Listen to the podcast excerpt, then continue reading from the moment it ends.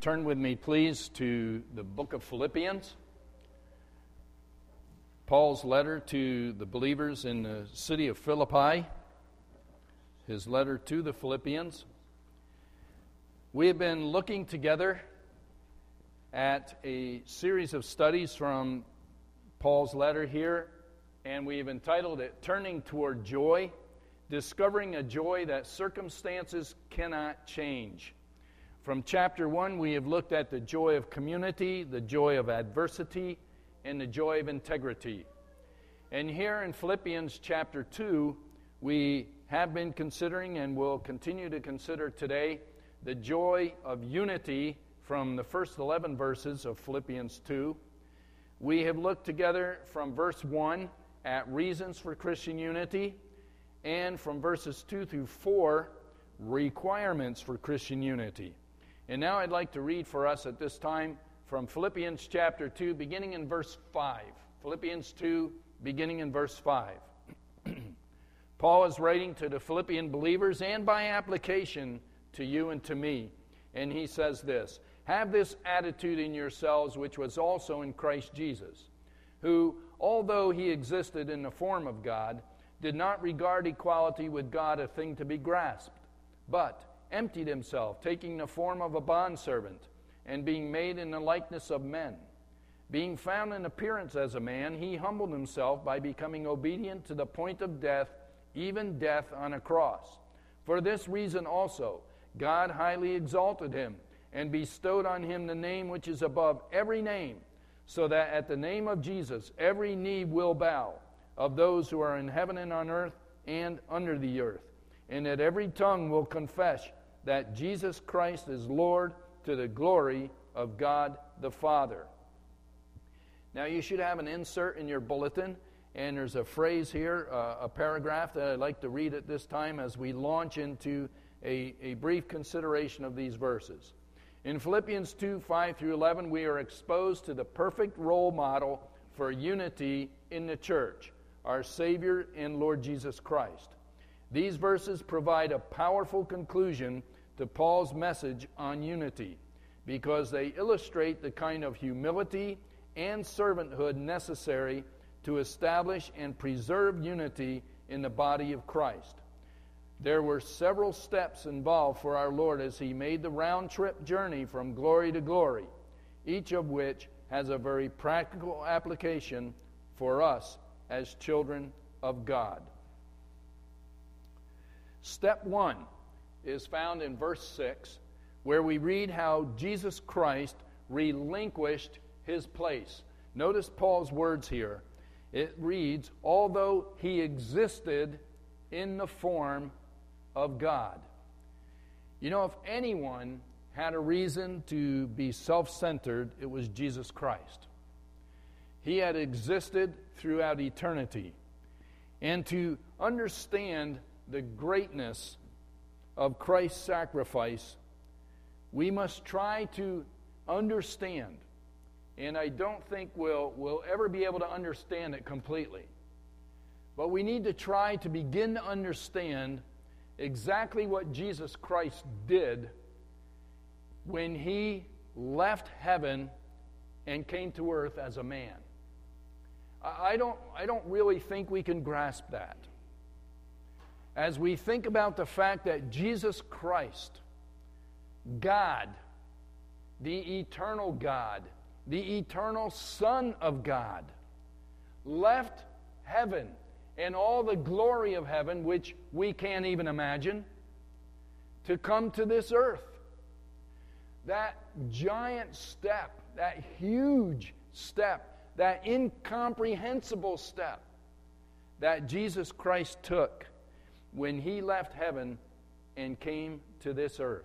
He relinquished his place with God the Father, that place that he had enjoyed and lived in from eternity past. And here we see him relinquishing that, although he existed in the form of God and came to this earth. Now, this kind of humility and servanthood that is illustrated by Jesus Christ is the kind of humility and servanthood that we are to embrace as well. He is our model. We've discussed quite a bit this morning about the importance of modeling what we teach and exemplifying what we teach. Well, here is our Savior and our Lord Jesus Christ. He is modeling for us what true humility is. He is modeling for us what true servanthood is. And this kind of humility and servanthood are necessary to not only establish, but to preserve unity in the body of Christ and in the family of God, and yes, in Seneca Community Church. Now, there are a lot of churches, unfortunately, where there is not a lot of unity and there is not a lot of humility, and there is not a lot of servanthood going on. Well, Jesus Christ models for us true humility and true servanthood, and he says this is what we are to do. We are to imitate him in his humility and in his servanthood, and that is to be evidenced in our local body of believers. And you know, just so you know, I believe there's a great, great, great evidence of humility and servanthood here. And I know the last, well, what do we want to say? The last three weeks or so have been pretty intense here, haven't they? We are going through this time of transition where we have a new board of deacons, we have a ministry team leadership board.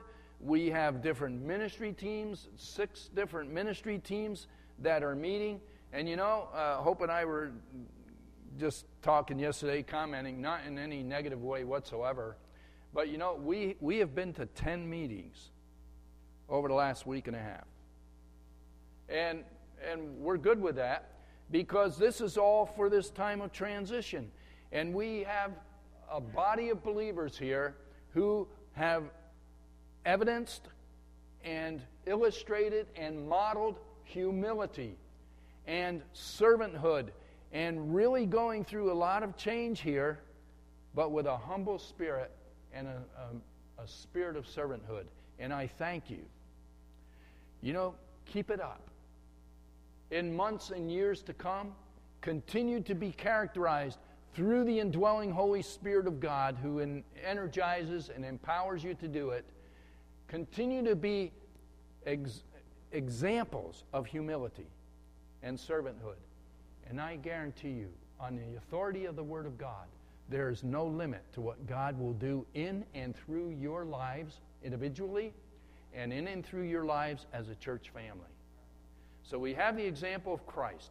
He relinquished his place. We need to follow his example. Step number two from verse 6 he refused his prerogative. Notice it says, did not regard equality with God a thing to be grasped, while never ceasing to be God. That's important to remember. While never ceasing to be God, Jesus Christ willingly laid aside the outward manifestation of his deity. He did not view the outward manifestation of his deity as something he had to hold on to and keep a hold of in order to do what God had sent him here to do. And while we may not be able to fully understand this deep biblical truth, there are certain truths that we can glean from it. Jesus Christ saw the sinful plight of humanity us. And all those who have come before us and all those who will come after us. Jesus Christ saw the sinful plight of humanity. And he did what was necessary, whatever it took, to provide for our eternal salvation. Now, let's not miss our role in this. Jesus made a conscious choice to do whatever he had to do to redeem lost sinners. you and me included. And if He were willing to do that, how much more should we be willing to do whatever it takes to reach out to a lost world in need of the Savior and to reach out to one another with the love of Christ? If the only person in the world who had every right to assert his rights waived them, put them aside, then you and I should do no less for him and for his will. And let me just say uh, an additional word here.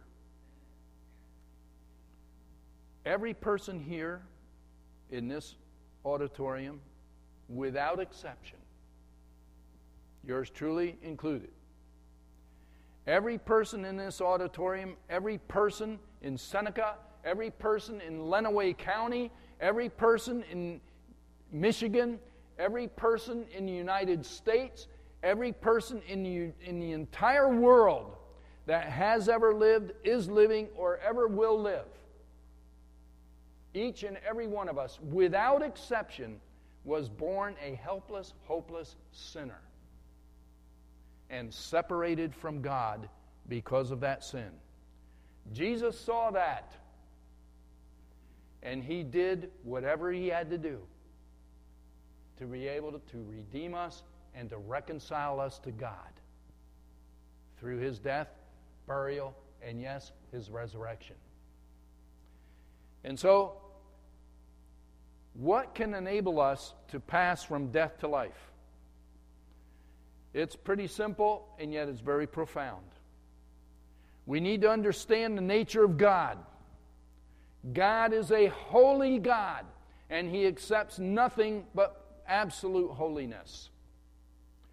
We, when we came into this world, we were born sinners, and that's why we do sinful things. It's not the other way around.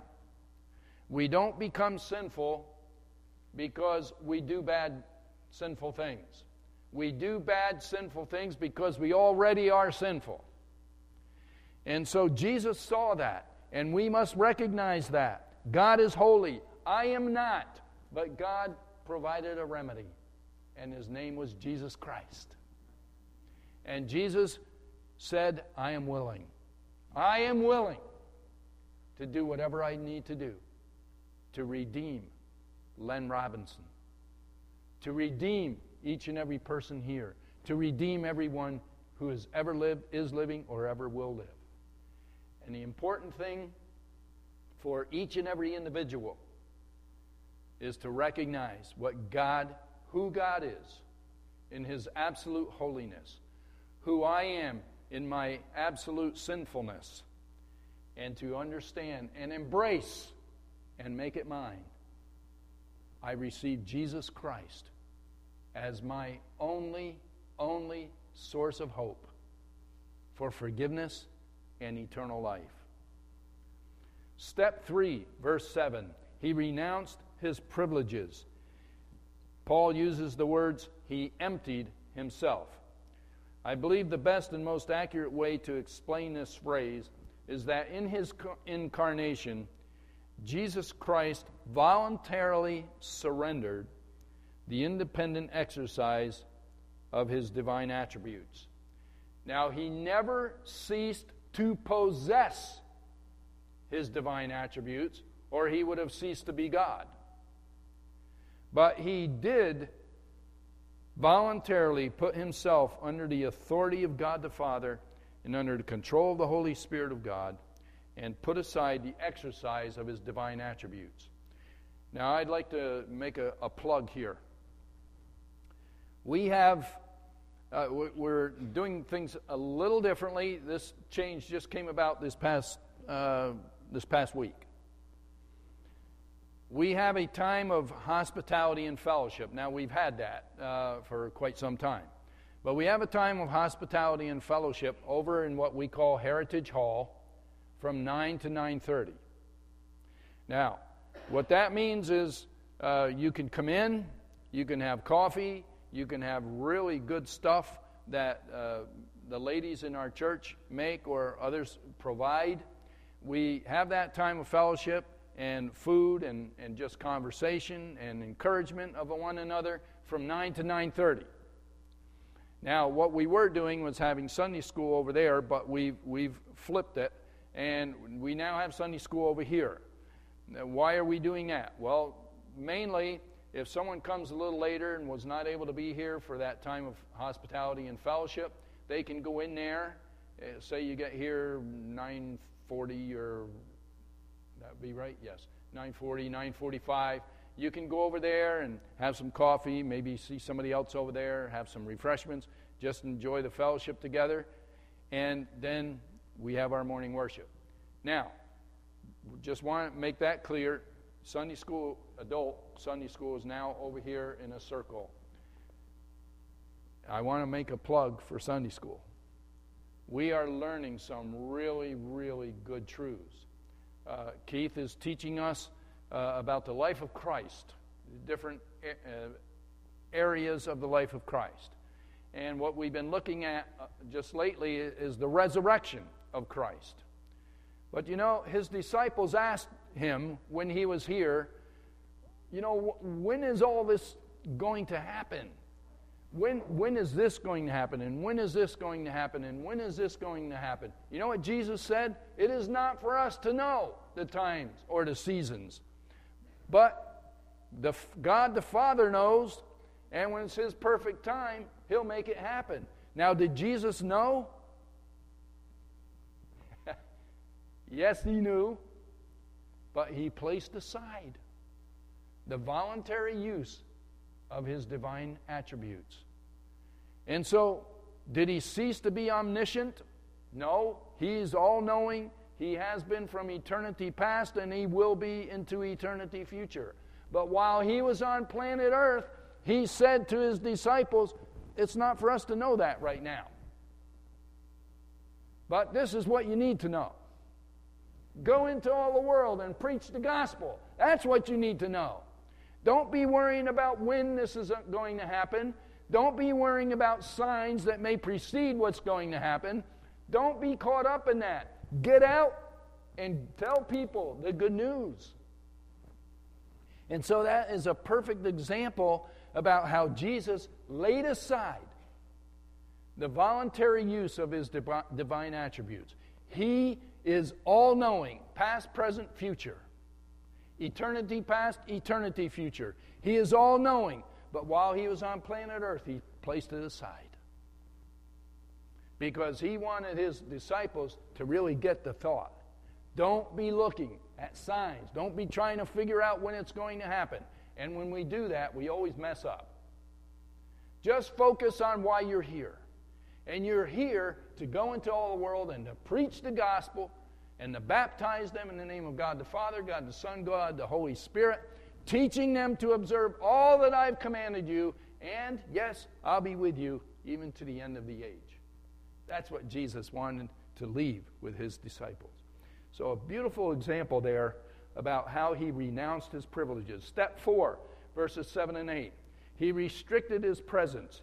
Notice, he, Paul writes, taking the form of a bondservant being made in the likeness of men, being found in appearance as a man. I, I kind of had to smile at our new song this morning. It talks about, you know, old, young. I don't know where I fit in that category, but it talks about old, young. It talks about all shapes and sizes. Did you pick that up? Uh, that's cool. All shapes and sizes. When Jesus came, this, I find this hard to imagine. Here is the eternal God of the universe, the one who was there with God the Father in creation, the one who created all things, and in him all things hold together. Why doesn't this entire universe and our earth just blow to pieces? Because Jesus Christ is holding it together. That's what it says. He not only created it, he keeps it together. That's why the earth doesn't go spinning off into space, never to return. It's because Jesus Christ created it and He holds it together. And He created us too. Now, some of you are sitting there half asleep or, or wide awake, and you're looking up there, and he said, Man, he must have fallen, God must have fallen asleep when he made that guy up there. You know, he got distracted somehow.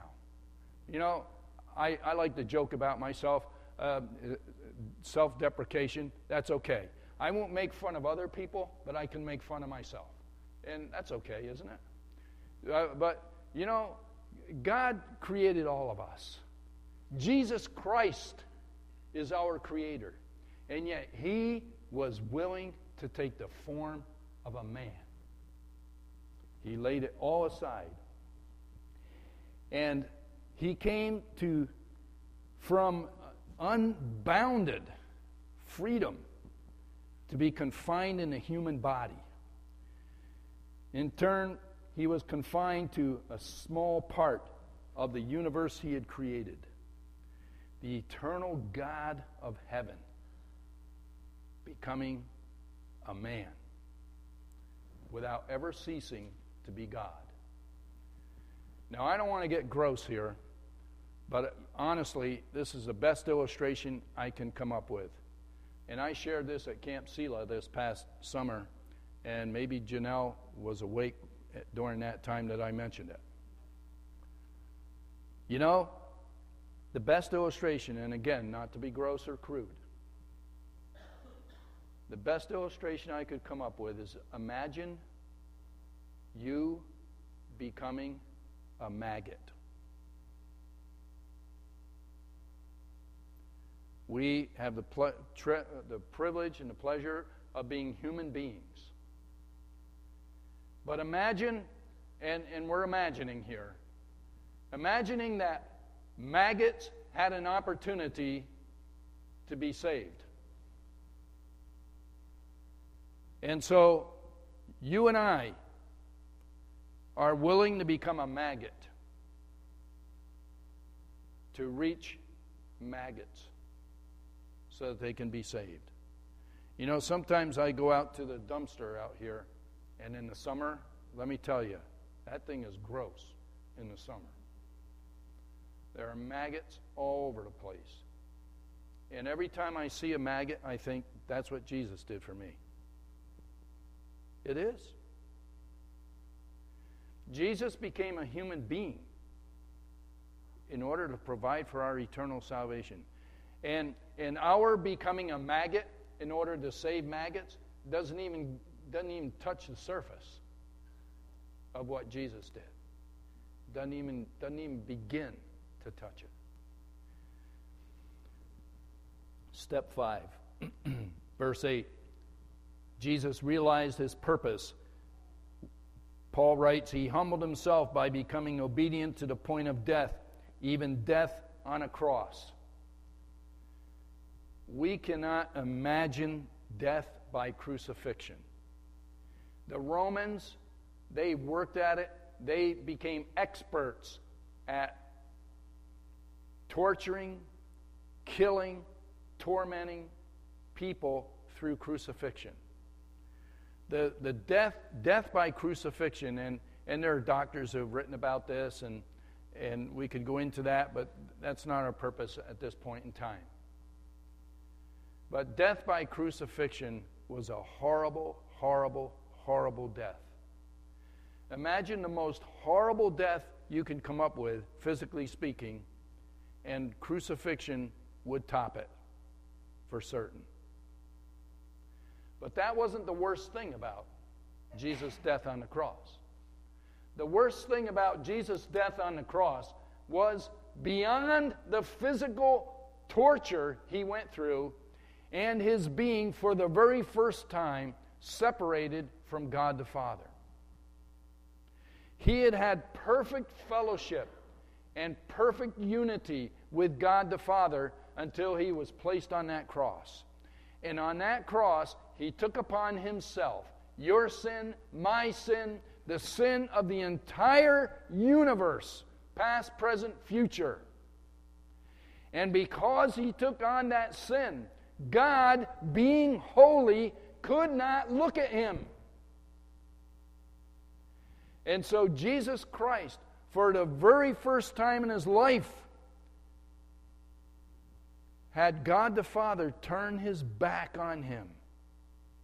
And that's why he declares, My God, my God, why have you forsaken me?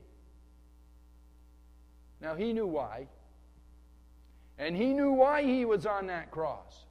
And he could have jumped off that cross any moment. And he could have been rescued by legions of angels.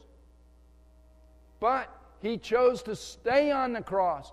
He chose to go through that horrible physical pain. And he chose to be separated from God his Father, a torture that far surpassed the physical torture on the cross. And he did that for you and for me.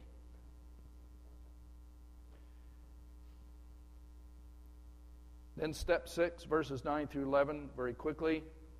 He received his promotion. Paul writes God highly exalted him and bestowed on him the name which is above every name, that at the name of Jesus every knee should bow, of those who are in heaven and on earth and under the earth, and that every tongue should confess that Jesus Christ is Lord to the glory of God the Father. This beautiful passage teaches us about Christ's pre-existence, his incarnation, his humiliation, his crucifixion, his ascension, which Keith taught about this morning, and his exaltation. That at the name of Jesus, every knee will bow. Every knee will bow. Imagine all people of all time in the past, all people who now exist, all people who will exist up to this point in time. Every knee will bow before King Jesus. Now, some of us, have you ever, you ever heard the song? Um, not sure who sings it, but he talks about what, what will that be when, when, I, when I'm before my God. Uh, you know the song, some of you? You know, he talks about whether he'll sing or whether he'll bow down or whether, what. I can only imagine. Thank you. That's it. You know, uh, I think I've mentioned this before. The, the only re- response that I can think about is I'm going to be flat in my face, man. but every knee will bow. Now, some of us, because of God's grace and our response to that in repentance and being forgiven and following Him with our whole heart, some of us will bow the knee voluntarily and from a grateful heart. Others will be forced to bow the knee and then go into a Christless eternity. And so it's critically important for us to understand. You know, one day every knee will bow before King Jesus. And my prayer is that everyone here will be able to bow down before him because we love Him and because of what He has done for us. And perhaps even fall flat on our faces.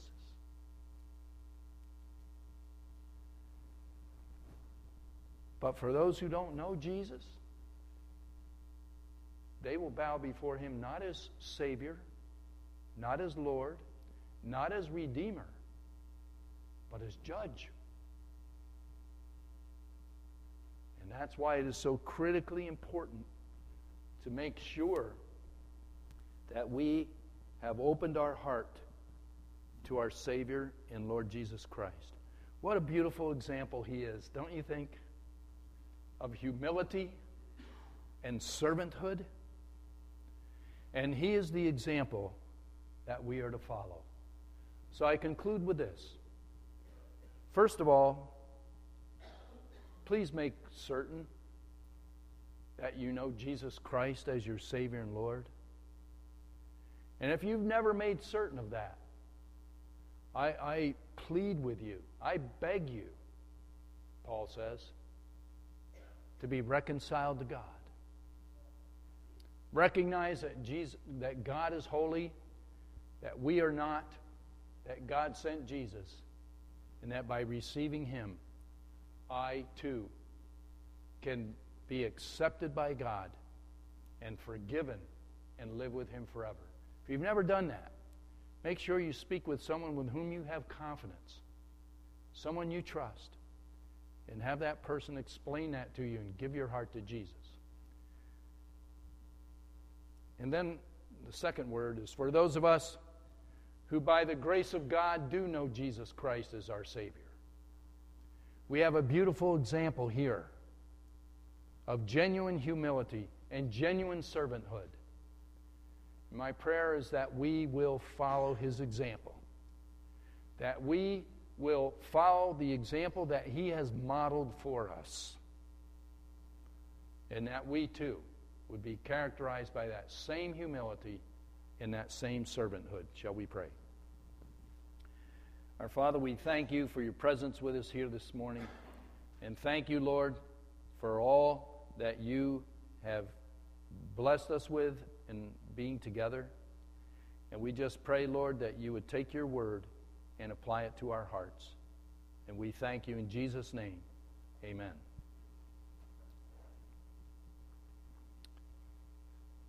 Okay, at this time, we're going to dedicate some time to praises and or prayer requests. So, I'd like to receive